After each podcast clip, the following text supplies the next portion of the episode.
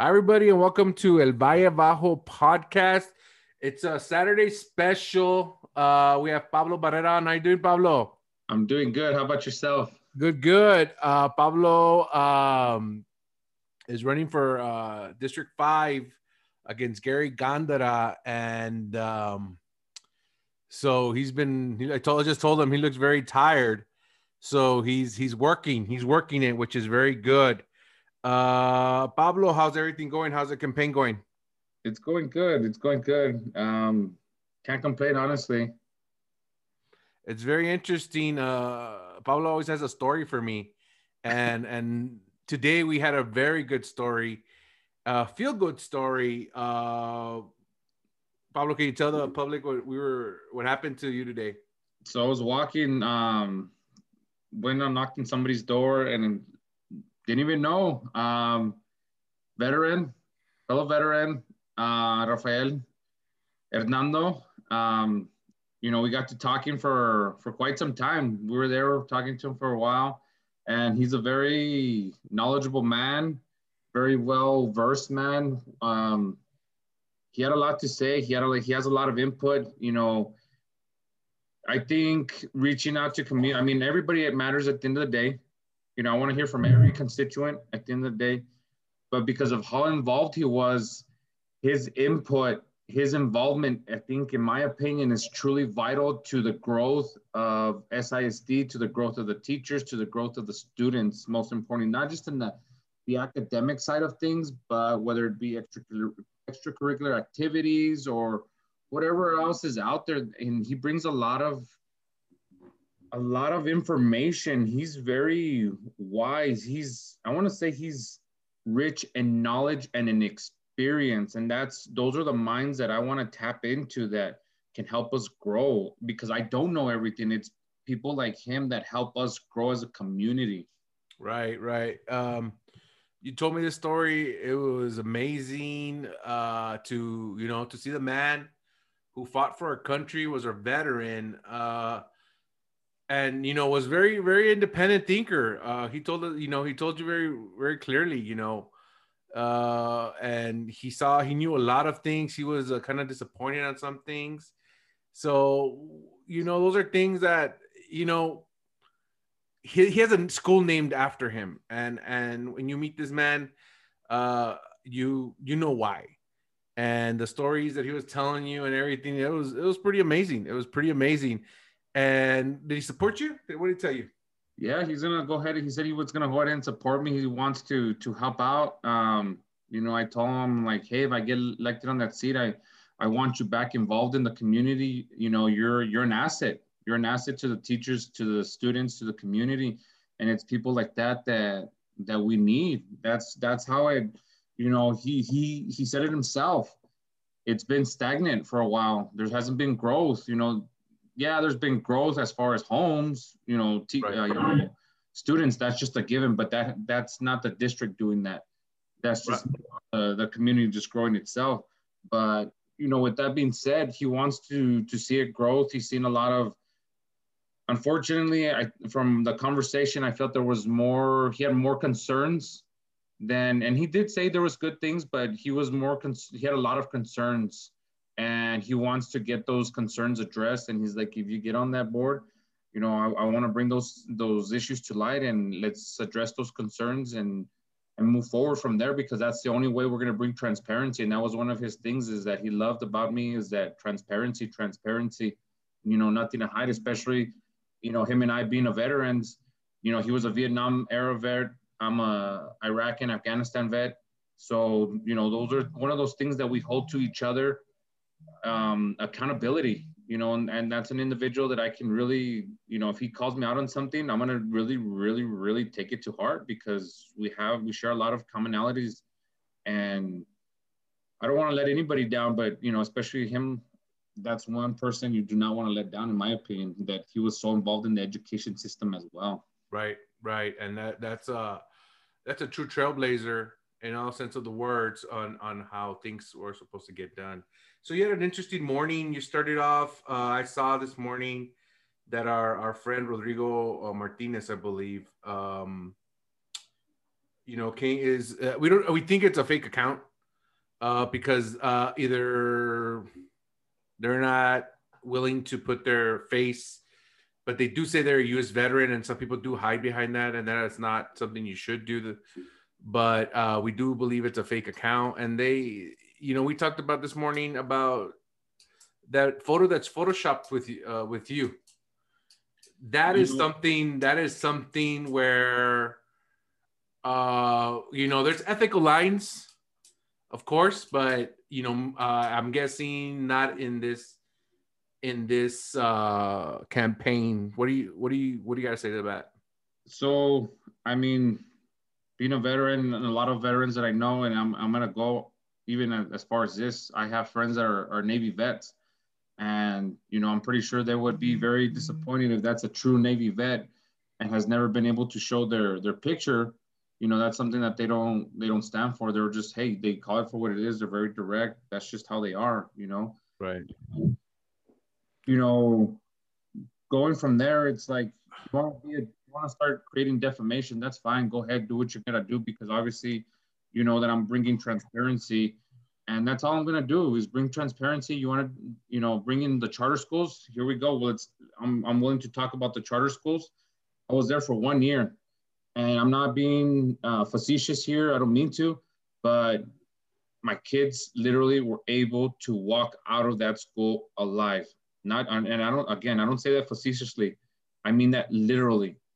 There was many instances where, you know, I can combine my two older kids and they've been in public schools all their lives and they never had so many injuries. They never came to me with saying, hey, a teacher pinched me, a teacher did this, you know, or a, a student did that.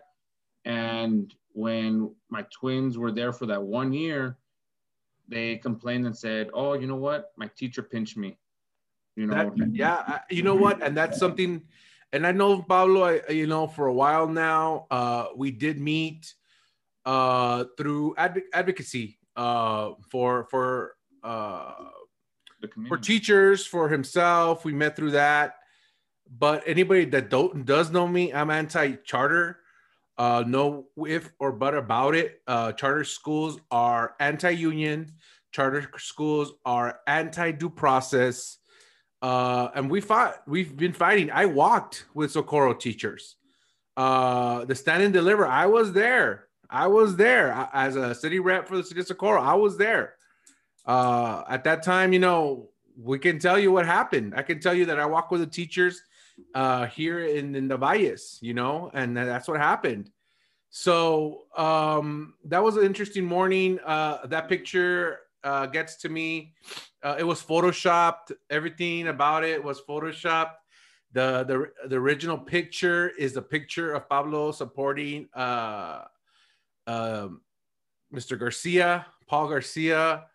That's just you know it is what it is, and because I think it's a fake account or it's a bot it's not a bot. it's a fake account um you guys it is what it is and and the thing is that it's not right but don't be photoshopping because we can photoshop a lot of things. And the same man has asked us to bring uh we will bring it in april a special podcast on criminal records.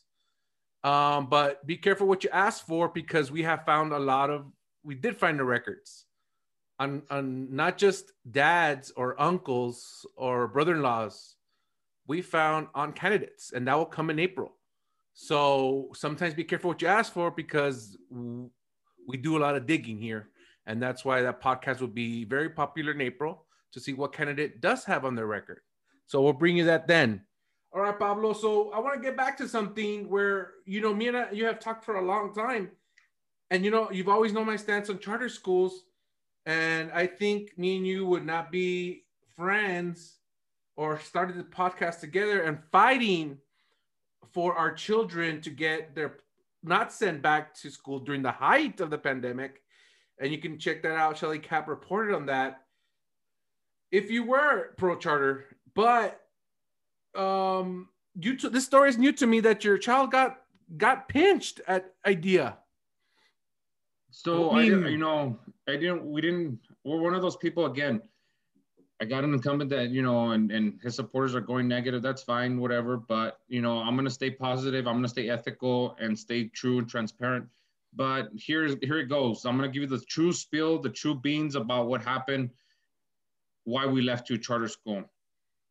Nobody came and told us we, we were parents that were lost. We were parents that we were seeking support. We were parents that didn't have support from the district not from the teachers because the teachers we had the support from, but it was from leadership in district that we didn't have the support because we went all the way up there and we didn't have their support, no guidance, no information, nothing.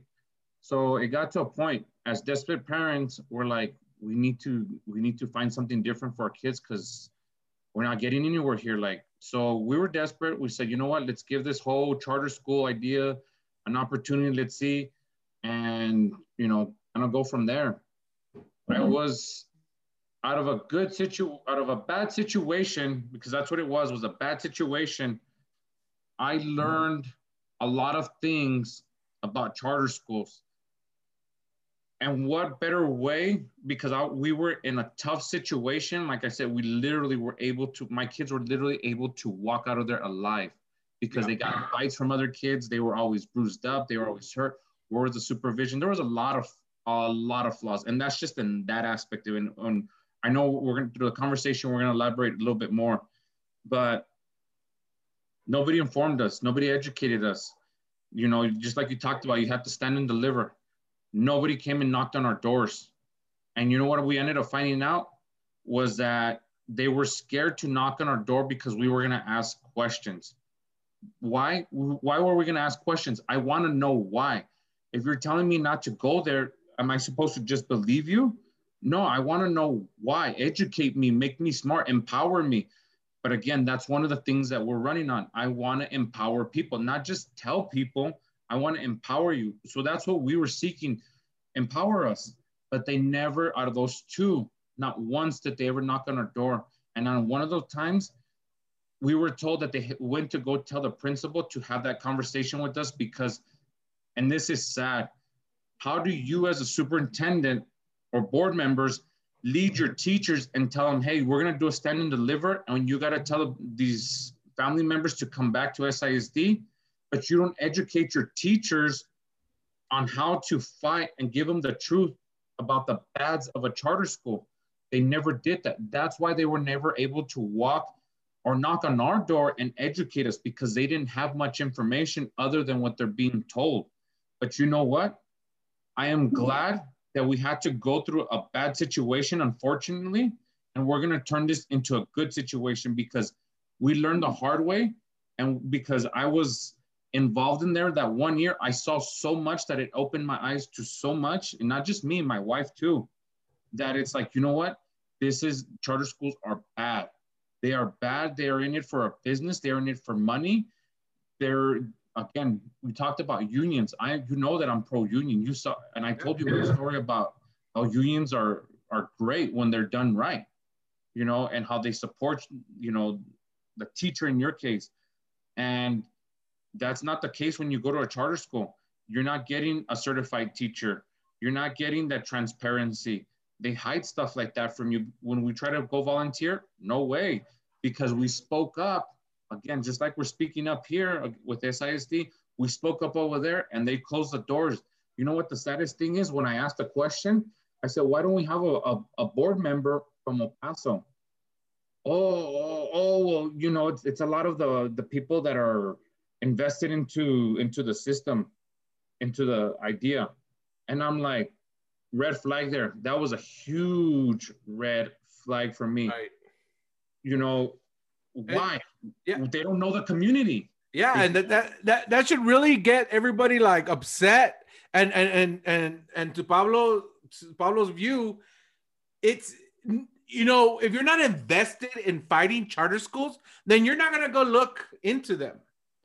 And and that's the truth. And I remember when I started my fight against charter schools, that's local. Hey, eh, leave it alone. Leave it alone. They're gonna grow no matter what. I, those are the comments I got no matter what they're coming, just leave it.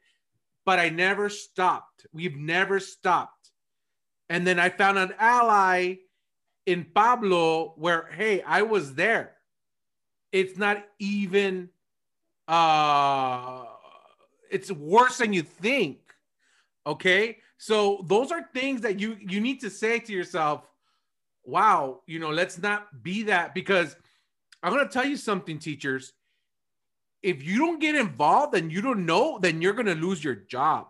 Because charter schools about privatization, anything you do with, to get privatized, uh, even schools, they're there to make money. You got to understand that Paul Foster, uh, they invested $12 million in this system. CREEED did this. They don't, they're not here just to to to change the community. They're not. They're here to take your job. So when think about it, just like Amazon, why would I why would in Alabama they're fighting unionization? Why? Because you don't want a teacher association inside a charter because they have to get rid of you. And then let me tell you something. We got some stats, Pablo. Uh, here we, and all these stats are on Georgina Perez's website. Okay, our school board representative, District One. You can find her. Uh, she has. It's called Truth and Charter. She has a. She has a, an amazing amount of information. And knowing the facts, she goes in comparison to state charters, school districts serve students with more experienced teachers, more teachers with advanced degrees, and much lower turnover. That's one bullet point, okay? So you have teachers with master degrees, you got teachers with doctorates, you got teachers that have been teaching in the same community forever. I've been teaching in my school for this year's my seventh year. My wife's been in her school for 12 years. This is what happens. This is where, like, I'm going to get Mr. or I'm going to get Mrs. Garcia. That's what they're looking at. Oh, I remember your brother. Oh, I remember your sister. But when you go to charter schools, this isn't happening. Okay. This isn't happening. So th- then we got some more information for you. School districts also for so school districts also serve students with fewer students per teacher to provide more personalized and individual instruction. Comparison to teacher staffing. This is 2019 information. Description: State charters. Average teacher experience 5.3 years. It's probably actually less than that, to be quite frank. Is it less? Yes, because, and I'm, I'm going to elaborate a little bit on that. Okay. I had conversations with teachers, and some of them, the only ones that had the, the more higher years of experience came from the public schools. Right. But I'm to, and this is one of the flaws that right now we have with SISD. We have lost teachers because of the way leadership and retaliation has gone through over there, right? But right. teachers are just coming in through like IDEA, like it's it's bread and butter. And this is no joke. No joke. My kids went through three teachers in that one year. Oh God. No joke. No joke. And they're hold up. I still got more for you. There was a period, a period about a month or six weeks where they didn't have a teacher. They had a substitute.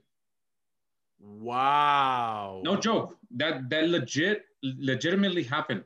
And that's those are the flaws that we need like that's what they have and that's why i'm like i'm living proof my family is a living proof of why not because oh we, we're being told and we're learning it no we are living proof of why not to go to a charter school and and, and compare that to texas teachers in public schools who average 11.4 years in every school and you can you can look that up you know, there's teachers that move around. You don't want those teachers. You don't want teachers that move around or not there at the whole time. You a want a teacher door. that yeah, it's a revolving door, and you don't want that in your in your education, especially for your kids, especially now. And now in the pandemic, it's even more frustrating with situations like that. So of course, schools, uh, you know, public schools have teachers for a longer period of time. Uh, teacher advanced degrees. This is an interesting one. 23.1% to school districts with 25.1%. That's a 2% difference. Okay. Small, small, but public school teachers still have more advanced degrees. Uh, teacher turnover. This is this is hard. 28.8% for charter schools and Texas school districts is 15.9%. That is a 12.9% difference in turnover, just like Pablo said. You don't want your child to have three teachers in one year. You don't want that. And when you have substitutes, uh, don't we pay more for substitutes with a teaching degree? Don't we pay more for that? That's ex- why exactly we do that because you know what? Things happen. People get sick. People have babies. Um, things like that happen, and and we need that that great substitute. And there's a lot of great substitutes, many, and they should be paid more because of what they're doing. Uh, and the per teacher student ratio, students per teacher, in charters it's 17, in school districts it's 15. I highly doubt that because uh, I think in some schools that I've been around, it's uh, an average of 22 to 25 students per per uh, per teacher. So that's and I want one- to talk. I want to elaborate a little bit. So when I was talking to one of the teachers there when we were at IDEA, they flat out told me, they flat out told me we can't speak up because we don't have a union. So just food for thought. Just keep that in mind. They I, that was actually told to me because I asked. They actually told me we can't speak up. We don't have a union, or we're gonna get fired like that. like that and that's what and that's a difference when you're a private uh entity per se or a charter school entity because you know what in public schools we do have uh i know i'm part of a union i know there's one Soc- a great one in socorro and those are things that uh we can rely on. When things happen you can rely on your union. Now my question pablo and i, I pose this to you um there's a lot of union here members everywhere. And i learned about it when i had a meeting with uh my union sent me to a meeting with uh congressman escobar. And and there's there's a plumbers union there's electrical union there is avi- aviation union there's flight attendants unions there's nurses unions there's so many unions. Now why would you send your child to a school that doesn't let unions happen? Doesn't let uh labor force have a mo- uh, a voice? Why would you send your child to that? Why would why would anybody who is part of a labor movement send their kids to somewhere where they don't let them let me tell you and, and pablo just said it. He lived it. He's just telling you that because they don't want people to know what's going on in the schools you think that pinching kids is fine it's not it's not and any other teacher and any public school would have lost their teaching license but guess what teachers at charter schools don't have licenses. That's just the way it's run like a business. They're not called superintendents, they're called CEOs. And they can, and and we'll get to that in a little bit, Pablo. I mean, I'm like I said, I'm living. Pro- my family's living proof. There's no way. Why would you send? I'm an example. Like I'm not just. So I don't want. Nobody can ever turn around and say, "Well, you're just saying it just to say it." No, we're we're a living example. Why do you want to send your kids to a charter school? Or like you just said, Alex, where there's no labor union, they can't speak up. And again, I'm to give you another example. How is it if a teacher wants to advocate and fight for their students, but the moment they do, they're going to be retaliated and fired just like that? Don't you want a teacher in the public education system because that they're afforded that opportunity to have that that union representation so that they can advocate for the kids? And even then, there's still a, an issue with that because they still get retaliated. But at least you know what? They're going to be able to maintain their job. At least gonna- your your children are going to have that consistency there. You're not going to have a revolving door of, of teachers going through there. So I had a, the first teacher that they had was only there for about four to six weeks because she and, she, and we had to track her down and we had to find we, we talked to her personally. It was hard to track her down. She's like, I'm sorry, I couldn't deal with the stress. It was just too much. We couldn't speak up. I wanted to give the kids this, I wanted to give the kids that. But management, leadership, they don't allow that. They don't let us do that. That is dangerous. You had a, a good human being that was trying to do the right thing for the for the students, but guess what? But because of the machine, the charter school machine did not let them educate kids. They have to conform to their standards. Now we're the public school systems, they have standards, they have rules, policies, ethics that they have to abide by. So why would you want your kids in a situation where the teacher can't say anything? Yeah, and, and it's hard. It's hard. Let me tell you. Uh, you know, being part of you, you, you. I'm that kind of person that everybody goes to and says, "I have a problem." You know what happens if I was in at a charter school? I'd be fired easily years ago. And for all you teachers that do speak up, make sure to join a good union, a good union that doesn't stand with the board, a good union that doesn't uh, does whatever they want, a good union that actually fights for you. Because there's a lot of favoritism that we hear about because we talk to educators here in Socorro. We talk to it and they're like, well, I can't do it because uh, this so uh, the school board member is is related or is a tío or is a tia or is the nephew and we can't do anything around here and that's a hard part and that's what we hate and that's what we can't do and that's what we're pablo is in the situation he's in he's running for to change things it can't be no longer about favors it can no longer be about i want no it's about what we the community want and i'm part of that community i live here I live here, but I work somewhere else. Okay. So let's let's move on to something else, Pablo. Uh, expenditures per student. Let's look at that. And this, of course, comes from Georgina Perez, our school board of education rep. That's going to be disappointing. Monday. That's going to be disappointing. Oh yeah, check this out. In comparison to state charters, school districts dedicate more taxpayer dollars per student to provide instruction and support programs to benefit all students. Okay. Why? Because privately managed state charters have higher administrative costs, in part due to the management fees paid to affiliated private charter management organizations. So, uh, real quick, at the end, I'm gonna I'm gonna put I'm gonna put uh uh I can't remember his name. I every uh, last week tonight. John uh, John Oliver he did a charter school segment, which is about 20 minutes long.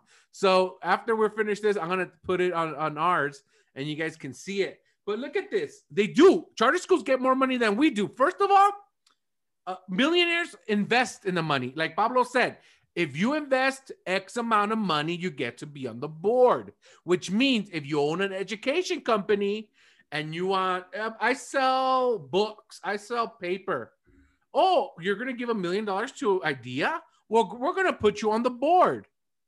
And guess what? Oh, we need to buy more paper. Who do we go to? We go to this guy. We go to the paper guy on our board because he gave us a million dollars. Like they say, lobbying is uh is uh lobbying is what's it called? I can't remember. Lobbying, I'll give you a second to think about it but I'm, I'm, I'm gonna I'm gonna throw something else in here. So like I've always said, yes, I in that one year I was involved, right? So check this out. When we they actually sent me up to Austin, they actually paid for my flight to go up there and my hotel room. So that's how much money they have. Okay, so keep that in mind. That's one. Two, when they were pitching to get more money for the for the charter schools, they were saying that they were getting, I think it was about and I don't know the exact number, but I know it's in the 80 cents mark, that they were getting 84 cents for every dollar that the public school was getting. But wait a minute, what was the math that you just did? It was the opposite. They're getting more money than the public schools. But you see what they presented to me? Yeah. You see, you see, you see how where the lies and the discrepancies are? Yeah. That's that's my problem and i know that that's your problem i know that's a lot of problem for the public educators that's that's it's no go like they're painting a very different picture that is not accurate yeah and that's that's not that's my biggest problem. No my biggest problem being a special ed educator is that they don't they don't educate our special needs kids. That's what pisses me off. Excuse my language but don't mess with my kids because my kids mean the world to me and they're sped and they have a harder time to do anything in this world or don't have, have are at a disadvantage and, and they uh, need help and they need accommodations and they need motivation and they need all these things. And IDEA washes their hands of them and if you're a parent and you have, and you have some modality uh, you need to be pissed off also. And as an educator and and those are things that you should be really after because this is illegal because they get federal funding for this, but they just don't They only all they do is put kids in rooms, don't pull kids out, don't give them accommodations. And I've gotten students from IDEA. And what'd you do at IDEA? Nothing. I was just in class sitting, and they just passed me. What? That's a disservice to the kid. That's a disservice to any any student. So, Don't do that. Your education is the only thing you have that cannot be taken away, Pablo. So two things. The SPED, the SPED department. I don't even know if I want to call it that they even have a SPED department. No. To be quite frank, it, we're not even scratching the surface. To be quite honest, there because I asked about it, I inquired about it. I mean, no, no way. Like for them to ever sit there and say that they have a SPED department, no. It was just more like here we have a SPED person, just to say we have a SPED department. But to say that they have the tools, the teachers, the diags and stuff like that, the full set of it, no, they don't. I'm telling you, no, they don't. Because I saw it and I asked, and they and they couldn't answer some of my questions. So, Secondly, um, go ahead. Curriculum, how you were talking about. How is it that how you just said, oh yeah, we just sat there and they passed me. That's true, and I'm gonna tell you why. All year long, my twins were being told, oh, they're doing good, they're fabulous, blah, blah, blah, blah, blah, right? Next thing you know, towards the, the was it the last six or nine weeks of, of the school, hey, you know what? They're struggling with with this subject and that subject. Whoa, whoa, whoa. All of a sudden they're doing good. And the last, you know, six or nine weeks, all of a sudden they're not doing good. Why the gap all of a sudden? Why the I'm trying to stay cool. I really am. I'm trying to yeah. not lose my patience and, and be upset here, but I want people to really understand the ramifications of sending your kids to a charter school because I'm I'm telling you again, we are living proof. I'm pleading with you. If you have a SPED student, do not send them over there. Trust me when I say they don't have the capability to service your kids. They don't. They really don't. Sorry, I, I just I had to say that. That's that's fine, bro. So the, the point I was trying to make about lobbying, lobbying is open bribery. Okay. So that's what happens when you become a school board member in IDEA and you have your own business and you're like, well, why don't you use my business? And it's happened here. Uh, but IDEA is more of an open uh, bribery in a sense where okay, when it happens in public schools, sometimes they bring it, sometimes they don't. When it happens in IDEA, it only happens to certain people. There is not a open area. There is not a uh, a how can I say this? There so in public schools, um, they they uh hold on. In you had a brave part. It's all good. No, no, it's because somebody. Hold on, hold on, hold on, right. hold on, hold on, hold on. So public schools, public schools have a board for for each district. Okay, public schools have a board for each district. If I have a problem, I would go to Gary Gandara. I've sent him an email. He's never responded, and he still uses his private email, which is bewildering to me. Uh, one time I emailed Mr. Guerra, he did respond and he wanted to get together and then he didn't respond again. And that's his private email as well. Um, so those are things you want, but with IDEA, they only have one board somewhere in Waxahachie or something like that, Pablo. Yeah, I don't even know where they have the board, honestly, because when I asked, I was like, hey, so if you wanted to get on the board, how do you have to do it? Oh, uh, and that's the response that I told you they oh, gave me. Yeah. So I was like, wait a minute. That was like, so they have no vested interest in our community, not even one member from El Paso. And now to me, again, that was alarming. That is a red flag. How do you, how does that, how does that even happen? Yeah. It, it, it's it's mind mind boggling, but I hope we can educate people on this. So, you know, and in public schools, you can say, well, and this this has come up this year where school board members have their own business and they want their business used for this, they want their business used for that. That's another whole thing. But at least they're here. Some of them bring it to school board and say, this is what's going on, right? but some of them don't bring the school board and just do that. So that's kind of more of a wishy-washy kind of kind of secretive kind of thing. But the IDEA is blatantly saying you you can't be on the school board unless you're a big donor donation guy to to IDEA and that would that would make so you have a problem you're you're pretty much you deal with the ceo and the ceo go well take your kid and get out of here because that's that's what happens there. Now let's look at the per expenditures for students. Charter schools spend 4000 instruction they spend 4000 and remember charter schools get more money than than public schools okay?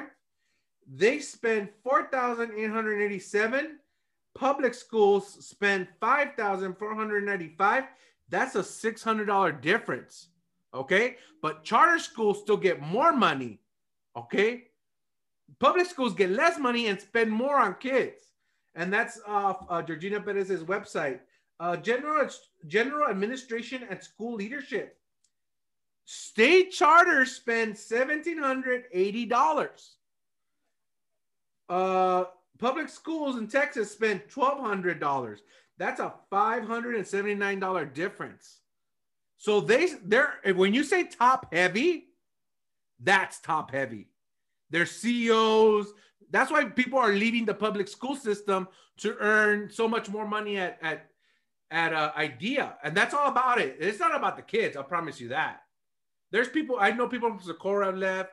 People from Ysleta, from El Paso have left because they don't. They're in their five last years uh, of of retirement. They just leave to make the money, and they'll sell their soul to they'll sell their soul to do that, and that's bad. That's horrible because you know what? One of these days, everything's gonna come crashing down, and they're gonna come back to public schools because they, we've been here for over a hundred years.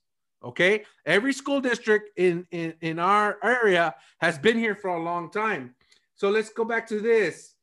Uh, career technology training is spent $138 in charter schools, $303 in public schools. So career and t- and we talked about this right now, Pablo.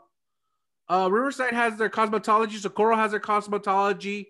Uh, those are things that that um that they spend a lot more money. They spend $165 more per student, and they get less money than charter schools. Public schools get less money than charter schools per student. Eh, this is a good one. Extracurricular activities. They spend $55 charter schools do. Public schools, $205. So let's I want to talk about that a little bit. Yes, tell me. And it's it's true. Public schools do offer much more opportunities for the kids. Right. They really do. There's there was no ifs, ands, or but that about it. When we were there that one year, we asked, do they have this? Do they have that? And they said, well, you can you can ask for it and see if we can bring a teacher, but um, you need to have the consensus. There has to be a lot of parents that are on board. So like if let's say you wanted, because um, they didn't like any combative sports, or like it's let's say we wanted gymnastics, right? Because they asked, they, there was parents that asked, believe me, believe it or not. So they said, let's just throw in gymnastics. Oh, well, we have enough students. Uh, we'll get gymnastics, but we need to find a teacher that knows gymnastics. And it's like, so yeah, there's no teacher. It has to be a teacher that's there that knows gymnastics. How are, but they're not going to provide the facilities or the equipment to train them for gymnastics where I know like what is it? Ysleta has um, gymnastics. I yeah. think at Eastwood and Bel Air they have gymnastics there. So they don't, you know, they're not even gonna provide the equipment so that they can actually do the extracurricular activity.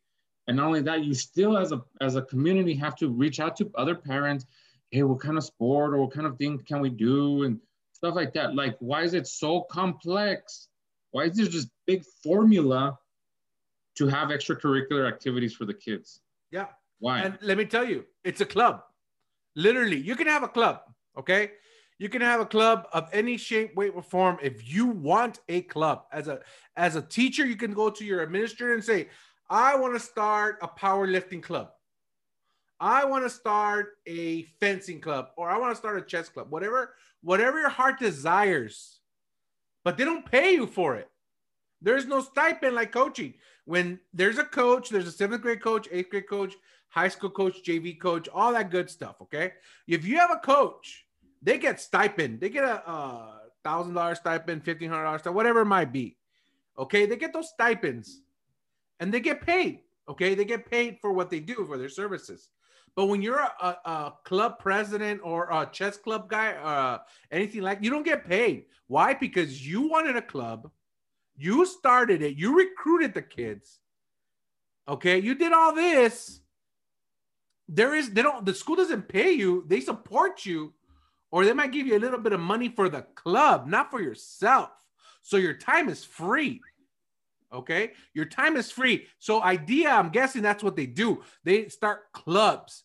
So they don't have to pay their teachers more, just like any other business. Their bottom line is X, and that's what's gonna happen. They're not gonna say the you know there's principals that bent over backwards for their for their student athletes. I've seen it and and been there, but uh, charter schools are not gonna do that for you. And let me tell you, there there is no there's no way where there is uh, Friday Night Pride and all that stuff. They'll never happen at charter schools. It will never happen at charter schools where you know the the great traditions. It's a choral baseball and stuff like that. You know, and and you know Eastlake has a lot of of big things and America's football. So things, yeah. Sorry. I don't know if anybody was aware that might be watching or listening soon, I, but I do want to make people aware IDEA when we first got involved in that year, they were willing to fly, fly, pay for meals and lodging for parents to go down to other campuses throughout the state so that they can see what IDEA was about. Imagine that. So there, and some of them were there for two days, three days, and it's like, wow, that's that's the that's the budget that they have. That's the money that they have you know, and it's marketing like, money. Exactly. Why? Why? Because nothing matters to them but bringing in more students because that's the formula that Texas has. Now they changed it for this year, or they're trying to change in the Texas Lege. Some great people in the Texas Lege are trying to change it where it's the enrollment, not per attendance per every day, because you're asking to you're asking people to no matter what like bring in kids. Like right now people are like bringing in for the start. Well don't bring them in. It doesn't matter. We're in a pandemic but the thing is all they want is their enrollment. They'll fake the attendance. They don't care. They'll they'll lie about their attendance and they won't pay any price. A, char- a public school pay a price for that uh, because they get audited a lot. Charter schools don't get audited. Nobody cares why? Because everybody getting a piece of the pie, and we'll get that to a little bit. So the last one, and also look, don't forget that IDEA has private jets, least a private. Well, that didn't happen because of public outcry, but they had Spurs luxury tickets. No, pues que suave. This is what happens, and and Pablo. Yep. And Pablo, you told me something Thank about that, about about those luxury tickets and private jets. What, what were you telling me earlier? Did you freeze? Uh, go. All right, Pablo, tell us about what happened that one time when you were kind of like, "Hey, what's going on here? The luxury tickets to the Spurs, stuff like that." So it's one of those things. Obviously, again, I, I, or at least I felt I asked the right questions because that was now, now it's the right questions because now I'm able to give everybody the insight on how they operate, you know, and in order for you to have I guess, quote unquote perks, you have to be more involved. And that's just that's just the nature of the beast. The more involved you are, the more perks you're gonna have, or your student will have, or students, you know, and that's I mean, that's just the way it is. I mean, obviously I, I didn't I wasn't there long enough to receive any perks, but that's that was what you needed to do. The more involved you got, and the more you were for them, and even when we were there, it got to a point we were no longer for them. We were advocating against them, and they pushed back on us. And they said, no more volunteering. You can if you want to come into the school, you have to let us know when you're gonna come, what time you're gonna come, stuff like that. So yeah, it, there was no way I was gonna get that opportunity to even have those perks because we were fighting them, honestly. But nobody knows that, and we never told anybody that when we were there for that one year that we were fighting against them. But if you want those perks, if you're one of those individuals that likes perks like that, then go ahead.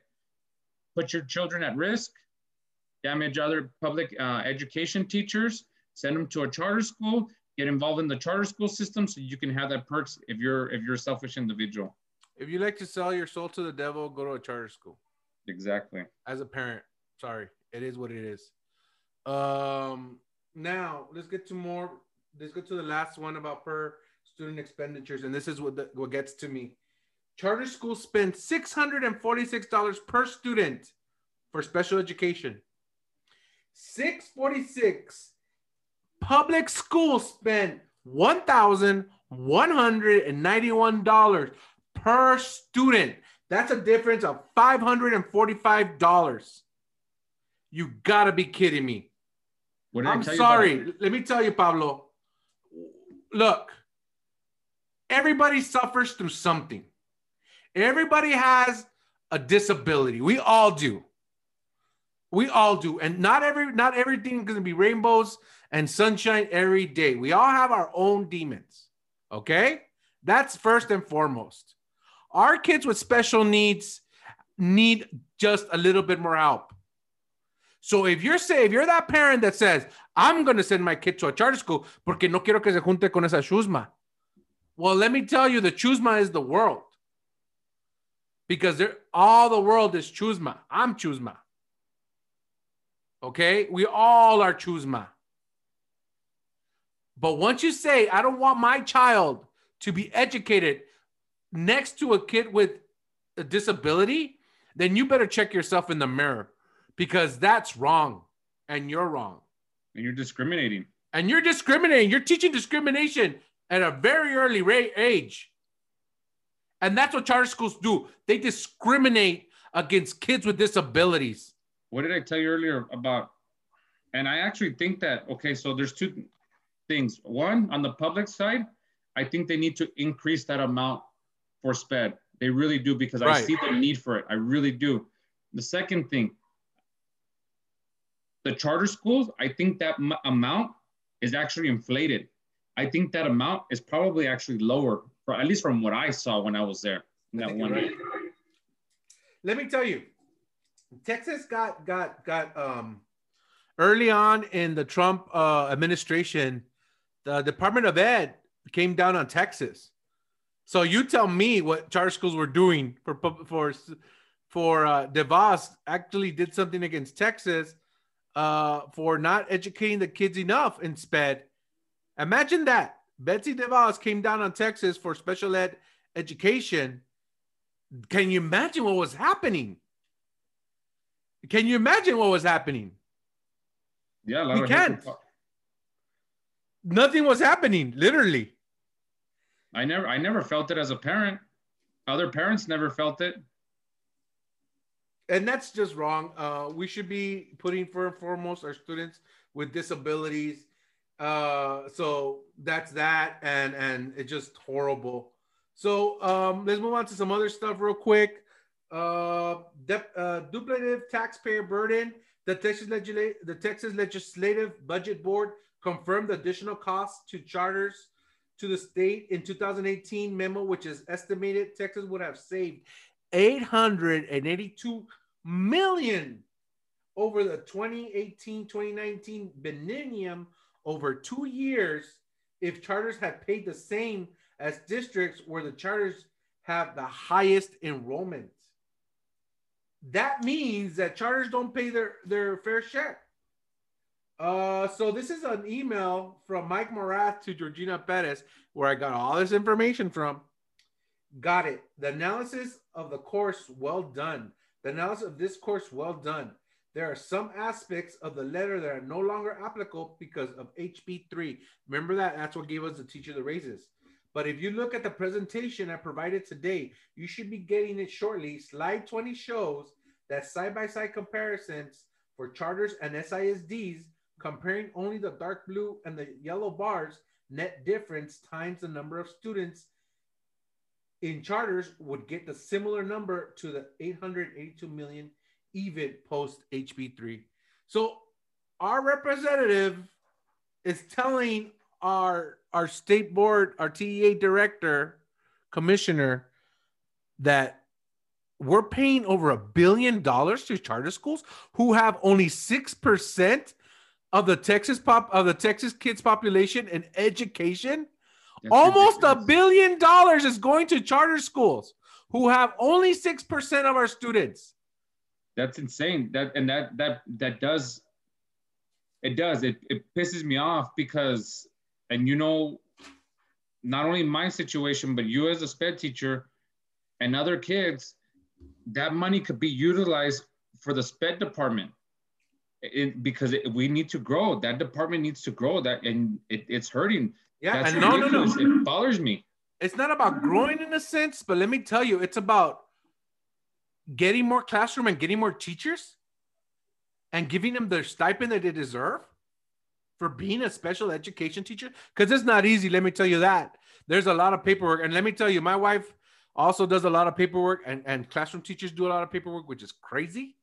But, so I, I want to show people that i'm knowledgeable somewhat knowledgeable as, as a parent at the sped right it is it entails a lot of you got to go ARDs which are our annual review and dismissals the IEPs that they got to follow, the documentation that they got that you know sped teachers got input. That takes time. It takes time. And each remember, those that don't know, when it's a student, individual um help me out, IEP, individual, individual education plan. Education plan for the student. That's the individual education plan for the student. So that means if if a SPED teacher has 10 kids that they got to take care of, that means it's 10 different forms of way or ways to educate those kids. There, it's different.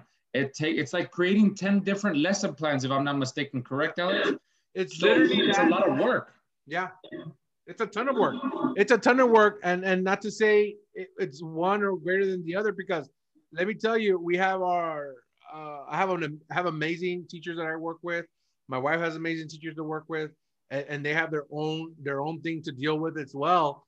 And and then we have to go in there and say, well, we need to do this too. Well, we need to do this too. That makes it. And now, if we could just have, if we spent one one billion dollars on public education and said, wow, every school could have an extra special education teacher. That means that 30 kids to one middle school could have two teachers and you can have 15 for each, which gives them more time to be with a kid, which gives them more uh, the ability to pull out kids to help them, which gives them more uh, uh, leeway to say, well, um, let's help this this young man today, or let me pull this student out to help him. Let's do this, let's do that. And that also helps. That all, I'm sorry, Alex. Go ahead. That also helps close the gap sooner. Exactly. If, if you have more teachers, you get to close the gaps. To, I promise you. I promise you. With a with a new COVID bill that that that they just passed, that means more teachers in the classroom and less students. Okay, more teachers at schools and less students. That's what you got to do to, to get this going because what are we going to do? You know, there's so many gaps. What we're going to go school year round? We can't. It doesn't work that way in, in the public school system. But do not go to charters. I know it's convenient. I know it's it's a new new uh, new uh, fad. Ay, they do this. Ay, they come out. And let me tell you, those Super Bowl commercials don't cost uh, five thousand dollars. They cost like hundreds and thousands of dollars. IDEA did it. Harmony did it. Those are things that you got to realize. And let me tell you, if you don't know, now you know. Okay, this was long coming. This podcast was long coming. We've me and Pablo have talked about it a long time. Said, dude, we gotta do this. Dude, we gotta do this. But again, other things happen, and that's why we had to bring it on a Saturday. We have more time. We we we get to talk a little bit more and more freedom. But I want to add something to it. Go ahead. Did you know? And I asked, how come you guys don't have buses? They were never able to give me an answer. Oh.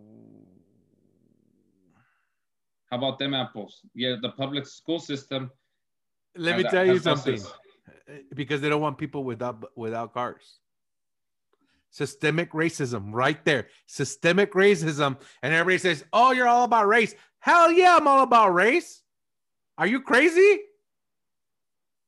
You think nobody judges us because we're brown or nobody judges us because we're poor? Everybody judges us. Yeah, wherever we came from. Because we didn't have food or money in our pockets. We were we were judged. That's what charter schools they judge you. Because they don't want those kids, those pobrecitos that walk to school because I know if I know my mom had me up by seven by 5 a.m. and out the door by 6 30 a.m. because you're not going to be late to school. And you know Let what? Me, that would how that would be oh my god, we didn't get this kid in here today because a parent couldn't make it because their car broke down because they're not financially stable. I'm sorry, that's a BS excuse of why not a, a child cannot go to a yeah. classroom. But they they they they I think they talk not I think they like that because it's okay. It's like they tell you it's okay. You can learn from school. I've, I've heard of, of them also doing remote learning where you just have to send a paper in and you're in. Just like the pandemic showed the public schools what they're doing. I think I've heard I've heard charter schools do that where they don't count you absent as long as they call or as long as you do a paper for them or something like that. They were pre they were already for the pandemic because they were doing it already. Yeah. That makes it difficult. Our last point before we go, Pablo. Additional cost of charters for Region 19, September 22nd, 2020. Summary in 2019, 2020, charters in public charters in El Paso cost the state and Texas tax and Texas taxpayers 7.8 million more than if the same students would attend their home school districts. El Paso ISD, with the largest number of transfers to charters, lost 59.8 million in revenue to charter schools. That's that's sad. You're paying okay. First of all, you're a taxpayer. I'm a taxpayer. We're paying for IDEA. Okay, we are, and we're paying for SISD. That's gotta that's gotta mean something because that's that's a question that we need to bring up and say, I don't want to pay for IDEA. Oh, well, remember, we gotta we gotta elaborate a little bit more on that because remember, once the child goes to IDEA for one day and you disenroll them and, to, and send them back to IDEA the public the school, money. they're still getting the money. They keep it. They keep it. So if you take your child to IDEA for one day, you just gave them what is it? Three thousand dollars a day per kid or six thousand dollars a day per kid. Something like that. Six thousand times one eighty. I don't know. Let me see here, real quick. Six thousand times. Whoops. Six thousand times one eighty. You just gave him one hundred and eighty thousand dollars.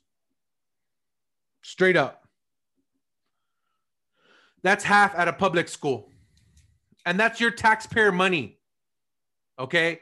Charter schools suck. There is no if or buts about it. They suck. They discriminate. No due process. No unionizing. Yep. It's almost like an Amazon, bro. it, I mean, and that's that's the thing. Like, that's what I want people to understand. Like, and yeah, okay, Rodrigo, yeah, you've bashed me. That's fine. Do your thing, but you don't know the facts. I know the facts because my family survived charter schools. We survived it and we we questioned, we asked. So what better advocate to go ahead and fight for our kids to come back to a public school? But you know what? I just don't want to just say come back and come back and come back. No, we know what their flaws are. We know how they hurt teachers. We know how they hurt kids. So you know what? Is there and is, is there room for for improvement and growth at SISD? Oh, definitely. And that's one of the things that I want to bring is that room for growth. We need to grow, and that's going to be, you know what? We're going to show you that we're better because I had the the same experience that I just explained to you. Why we left? We didn't know. We were scared. We we were trying to find. A lot of the parents are in that same bubble as to why they left. Yeah. Because it still keeps getting because it's the leadership, it's the leadership, it's the leadership, and it starts at the top. So from the top, teachers, community members, taxpayers, you you want your funds to go back to the public school system, you need to change your vote and you need to get me in there so that I can be your advocate for the and the voice for this community so we can get our kids back into the public system and truly educate them. Because right. the public school system is your best option. And yes, you know what, parents, if you have your kids over there, that's fine. I understand. I went through that same that same pain that you went through or still going through. But guess what? I'm here to be your voice and advocate for you and have that door still open for you and ready to come back when you're ready to go to SISD. Excellent, excellent, Pablo. Good, good, good. Uh, I'm fired up, man. That we haven't done one of these shows in education for a while. I get real fired up because they are discrimination against our our our our most vulnerable.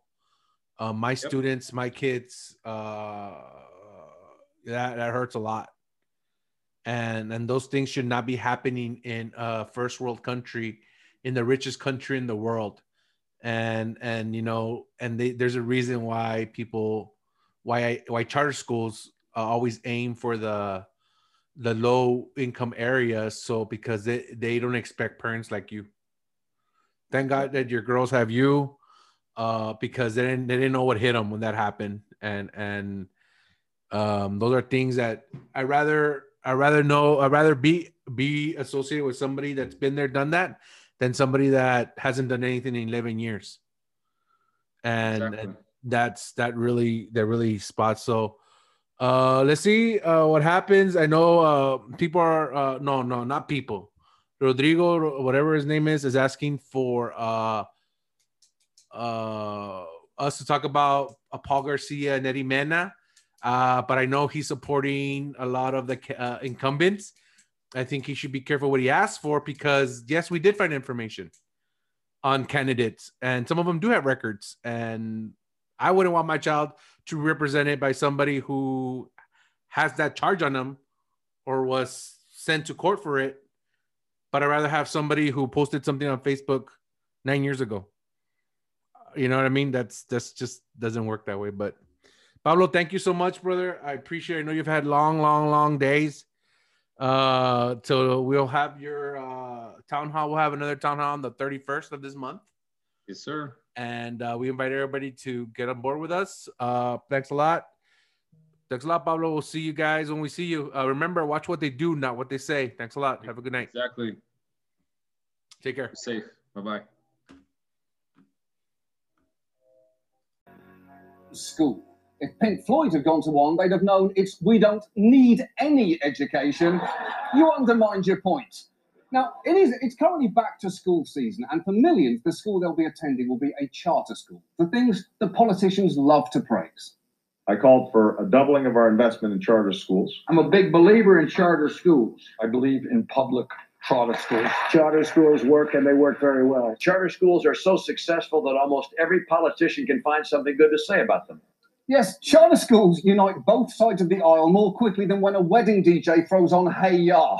Oh, look at Nana dancing. We can never let her know what this song is about. Charters are basically public schools that are taxpayer funded but privately run. Now, the first ones emerged 25 years ago as places to experiment with new educational approaches. And since then, they've exploded. There are now over 6,700 charter schools educating almost 3 million students. And some have celebrity backers like Puff Daddy, Andre Agassi, and even Pitbull, who helped, helped launch Miami's Slam Academy.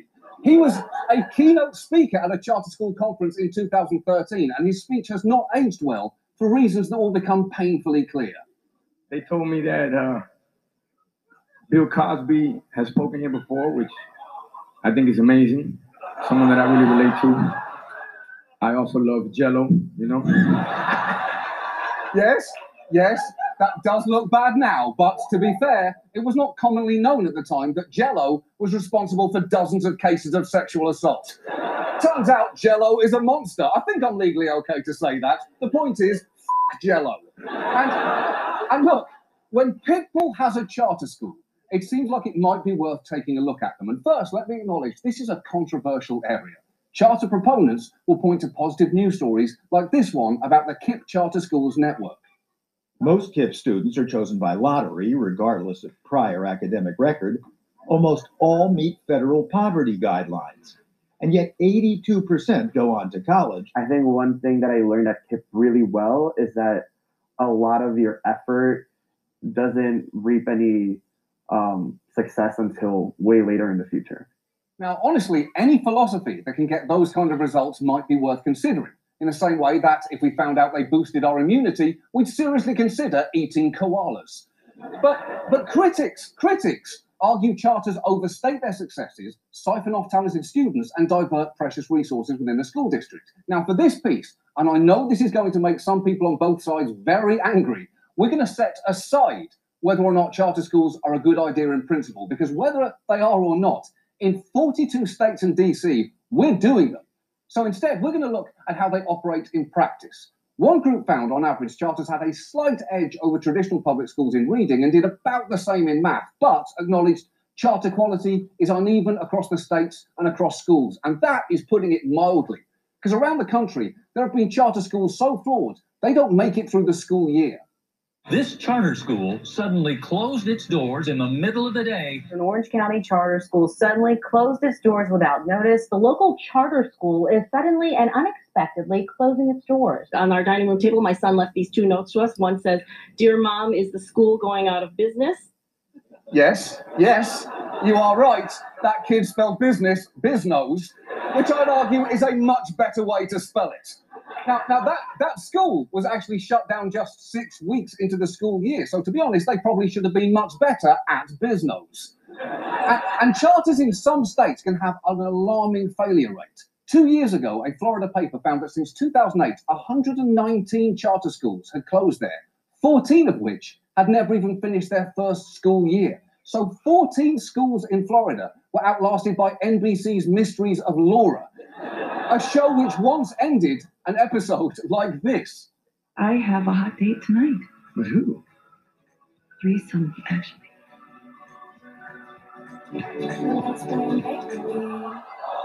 That's a threesome joke about her fucking children. It was in the first season and they gave her another one.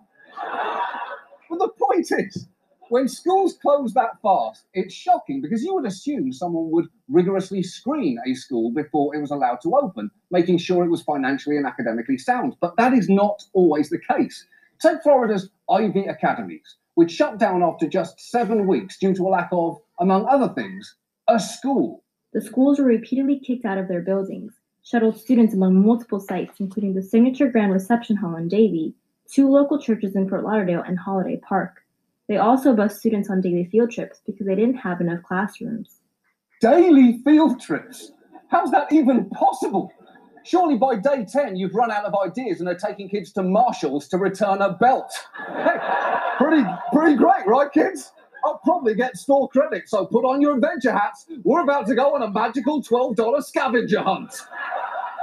So, how did those schools get approved? Well, Florida's charter process begins with a lengthy application, and Ivy Academies was 400 pages long, and their founder, Trayvon Mitchell, included passages like this one, beginning Instruction is scaffolded to provide targeted support with the goal of increasing independence. It goes on, and it sounds great, but weirdly, we found this application by a school called Franklin Academy in Fort Lauderdale, which predates that by two years and which features this passage, which begins instruction will scaffold and then continues in almost exactly the same way.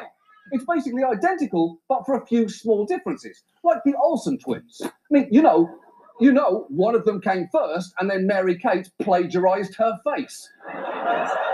Now, that behavior might not be illegal, but it's certainly unethical or if I may quote from the Ivy Academy handbook, you will not plagiarize works that you find on the internet. Plagiarism is taking the ideas or writings of others and presenting them as if they were yours. So the application for Mitchell School would also have been grounds for him getting thrown out of that school. And incidentally, that's not the only thing he may have stolen. He has since been accused of spending funds for students on himself and is awaiting trial for grand theft. And the problem with the approval process being too easy is there is a lot at stake in charter schools. They get paid on a per student basis. On average, that's about $7,000 for every enrollment, and that adds up. Take Philadelphia's Harambee Charter School. I know, I know, they named it a long time ago. And it's spelled differently, you fucking monsters. Rest in peace. Now, that school, that school received more than five million dollars in taxpayer money uh, the same year that this story emerged. By day, the Harambee Institute Charter School looks like any other, educating some 450 students from kindergarten through eighth grade. But by night, the cafeteria turns into Club Damani, a bar that authorities say is unlicensed and illegal. Hold on, hold on, hold on. I had a couple of shots of Ciroc. I'm drunk. Wow! A nightclub in an elementary school is a recipe for disaster because those are the two most vomit prone populations in the world. They must have had to Febreze the shit out of that place. Now, you'll be glad to hear uh, that that school's under new leadership now, although that might be because its CEO pled guilty to fraud for embezzling nearly $80,000 from the Harambee Institute. Rest in peace. And, and look, you can say that's an isolated incident, but it isn't. In Philadelphia alone, at least 10 executives or top administrators have pled guilty in the last decade to charges like fraud, misusing funds, and obstruction of justice, which may be why Philly magazine advises parents don't forget to Google any schools you're looking at to make sure they weren't once unexpectedly shut down or run by a CEO who pleaded guilty to theft. All of which speaks to a general atmosphere perhaps best articulated by the state auditor. I've said it before, and I will say it again. Pennsylvania has the worst charter school law in the United States. That is not good because it is not like having the worst something is new for Pennsylvania. Remember, this is a state that has the worst football fans, the worst bell, and the worst regional delicacy. Yes. If I wanted Cheez Whiz on my steak sandwich, I'd eat at Kiddie Cafeteria, the restaurant run by six year olds. And, I'm not even sure Pennsylvania deserves to be called the worst because Ohio's charter law was for decades so lax, even charter advocates have called it the Wild West. The state has around 360 charters, and their governor, John Kasich, speaks often about how much he loves choice and competition in schools. We will improve the public schools if there's a sense of competition. Yeah, just like a, a, a pizza shop in the town, if there's only one and uh, and there's not much pepperoni on it, you can call till you're blue in the face. But the best way to get pepperoni on more pepperoni on that pizza is to open up a second pizza shop. And that's what's going to improve our public schools. Okay, okay. That doesn't work on any level. First, no one has ever called it a pizza shop. Second, it's a little hard to hear the man who just defunded Planned Parenthood talk about the importance of choice. Third, there's such a thing, there is such a thing as paying for extra pepperoni like a normal person. And finally, the notion that the more pizza shops there are, the better pizza becomes is effectively undercut by the two words Papa John's. But, but Ohio's charters have had huge problems with lack of oversight. A review of one year's state audits found charters misspent public money nearly four times more often than any other form of taxpayer funded agency. And some cases are incredible, like that of Lisa Ham, a school superintendent who was accused of spending money for her school on spas, jewelry, luggage, plays, veterinary care, and trips to Europe and to see Oprah. She took a plea deal without admitting guilt, but not before delivering this fantastic explanation. Proverbs says, without vision, people perish. And it's very important for people to have a vision for their own lives. And in order to do that, they need to experience what's possible in life. And in order to transfer that to the children, they have to experience it themselves. That is amazing.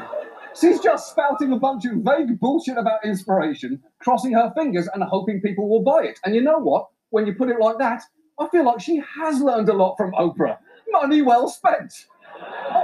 And incidentally, for the record, when she quoted Proverbs saying, Where there is no vision, the people perish, she, she's leaving out the very next line, which is, But he that keepeth the law, happy is he. And that's a important caveat. And what's crazy is there are ways to profit off of charter schools perfectly legally in Ohio, and there have been for years. Look at this episode of Frontline from 2000. By law, charter schools must be nonprofit, but the schools can hire an educational management company or EMO to run the school, and the EMO can try to make a profit. Brennan calls his EMO White Hat Management. Education is first, last, and always a business.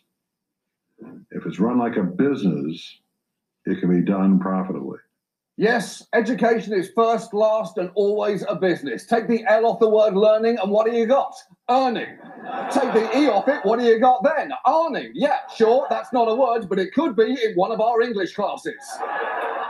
Now, that man's company, White Hat Management, worked under contracts where each charter would pay 95% or more of its government funding to White Hat, which, as a private company, isn't obligated to provide the same level of transparency as, say, a school district. So taxpayers could have little idea how that money was being spent. And who can say if that's a good system or not? All I know is White Hat ran 32 of the lowest performing schools in the state. And if you do essentially the same terrible thing more than 30 times in a row, you're not a management company. You're basically Billy Joel's greatest hits, volumes two and three. and at this point, you may be thinking charters were completely unmonitored, but that is where you would actually be wrong because they are uh, approved and overseen by what are called authorizers. And while some states sharply limit who can be an authorizer, Ohio allowed many different groups, including non-profits, to do it. Meaning, well, let's say I wanted to open the John Oliver Academy for Nervous Boys. and, and let's say I had a pre-existing non-profit called Johnny's Kids. That could potentially have overseen my school. And that basically happened. Take the Richard Allen chain of schools in Ohio, whose president was a woman called Jeanette Harris. They were overseen by Kids Count, a non-profit founded by Jeanette Harris, which oversaw the schools as they spent a million tax dollars on management and consulting firms founded by, wait for it, Jeanette Harris. Now, Harris denies a conflict of interest because she claims she wasn't directly involved in decision making, and maybe, maybe the schools just chose Kids Count because it had a proven track record of great oversight. So let's let's just check in on one of the other schools they oversaw. A local charter school padded its attendance records, resulting in more than a million dollars in extra money. State auditors interviewed students and staff. Their findings showed that on any given day, there would only be about 30 students in the building, a fraction of the reported 459 enrolled there. Oh, it gets worse because when an auditor looked into it, they found Kids Count had done the legal minimum oversight required, which I would argue suggests a problem with the legal minimum because 30 kids showed up and the school claims they had 450, which doesn't speak well of an oversight group calling itself Kids Count. now, now, Ohio has passed a new law to try and clean up some of the problems you've seen, but serious damage has already been done. And incredibly, there is one more way that charter schools around the country have been allowed to run wild, because we haven't even mentioned online charters yet. They serve 180,000 students, and even if they just get the average $7,000 per student, that's over a billion dollars in taxpayer money going to cyber charters annually. And some have an attendance system you would not believe. Sometimes kids aren't counted absent until they've failed to log on for five days in a row, and some are never required to attend class. But the state still requires the schools to report attendance, so most just report 100%, even though that's not what's really going on. That's just crazy. You're basically giving kids a box containing video games, pornography, and long division and claiming 100% of them chose the right one. and, and look, some kids might need online education, but it has got to be monitored better because one major study found compared to kids in traditional public schools, students in online charters lost the equivalent of 72 days of learning in reading and 180 days in math during the course of a 180 day school year. And 180 minus 180 is, as those kids might put it, three. now, charter advocates will tell you that even they are concerned about online schools. And they'll argue some states have much better oversight than the ones that we've seen. And that is true. Though, for the record, some may even be worse. One charter researcher told Ohio, be very glad that you have Nevada so you are not the worst, which I believe is the motto on Nevada state license plates. but the point is, we don't even have time to get into Nevada. And advocates will argue all these closings show accountability in action. Just like in business, bad schools close. But there's a fucking problem there, as one former charter school employee explains. This isn't just a regular business. This isn't a restaurant that you just open up, you serve your food, people don't like it, you close it, and you move on. This is education. This is students are getting left in the middle of the year without a school to go to. So I just think that there needs to be some filter as to who's opening up these charter schools. Exactly. The problem with letting the free market decide when it comes to kids is that kids change faster than the market. And by the time it's obvious a school is failing, futures may have been ruined. So if we are going to treat charter schools like pizza shops, we should monitor them at least as well as we do pizzerias. It's like the old saying give a kid a shitty pizza, you f up their day. Treat a kid like a shitty pizza, you could f up their entire life.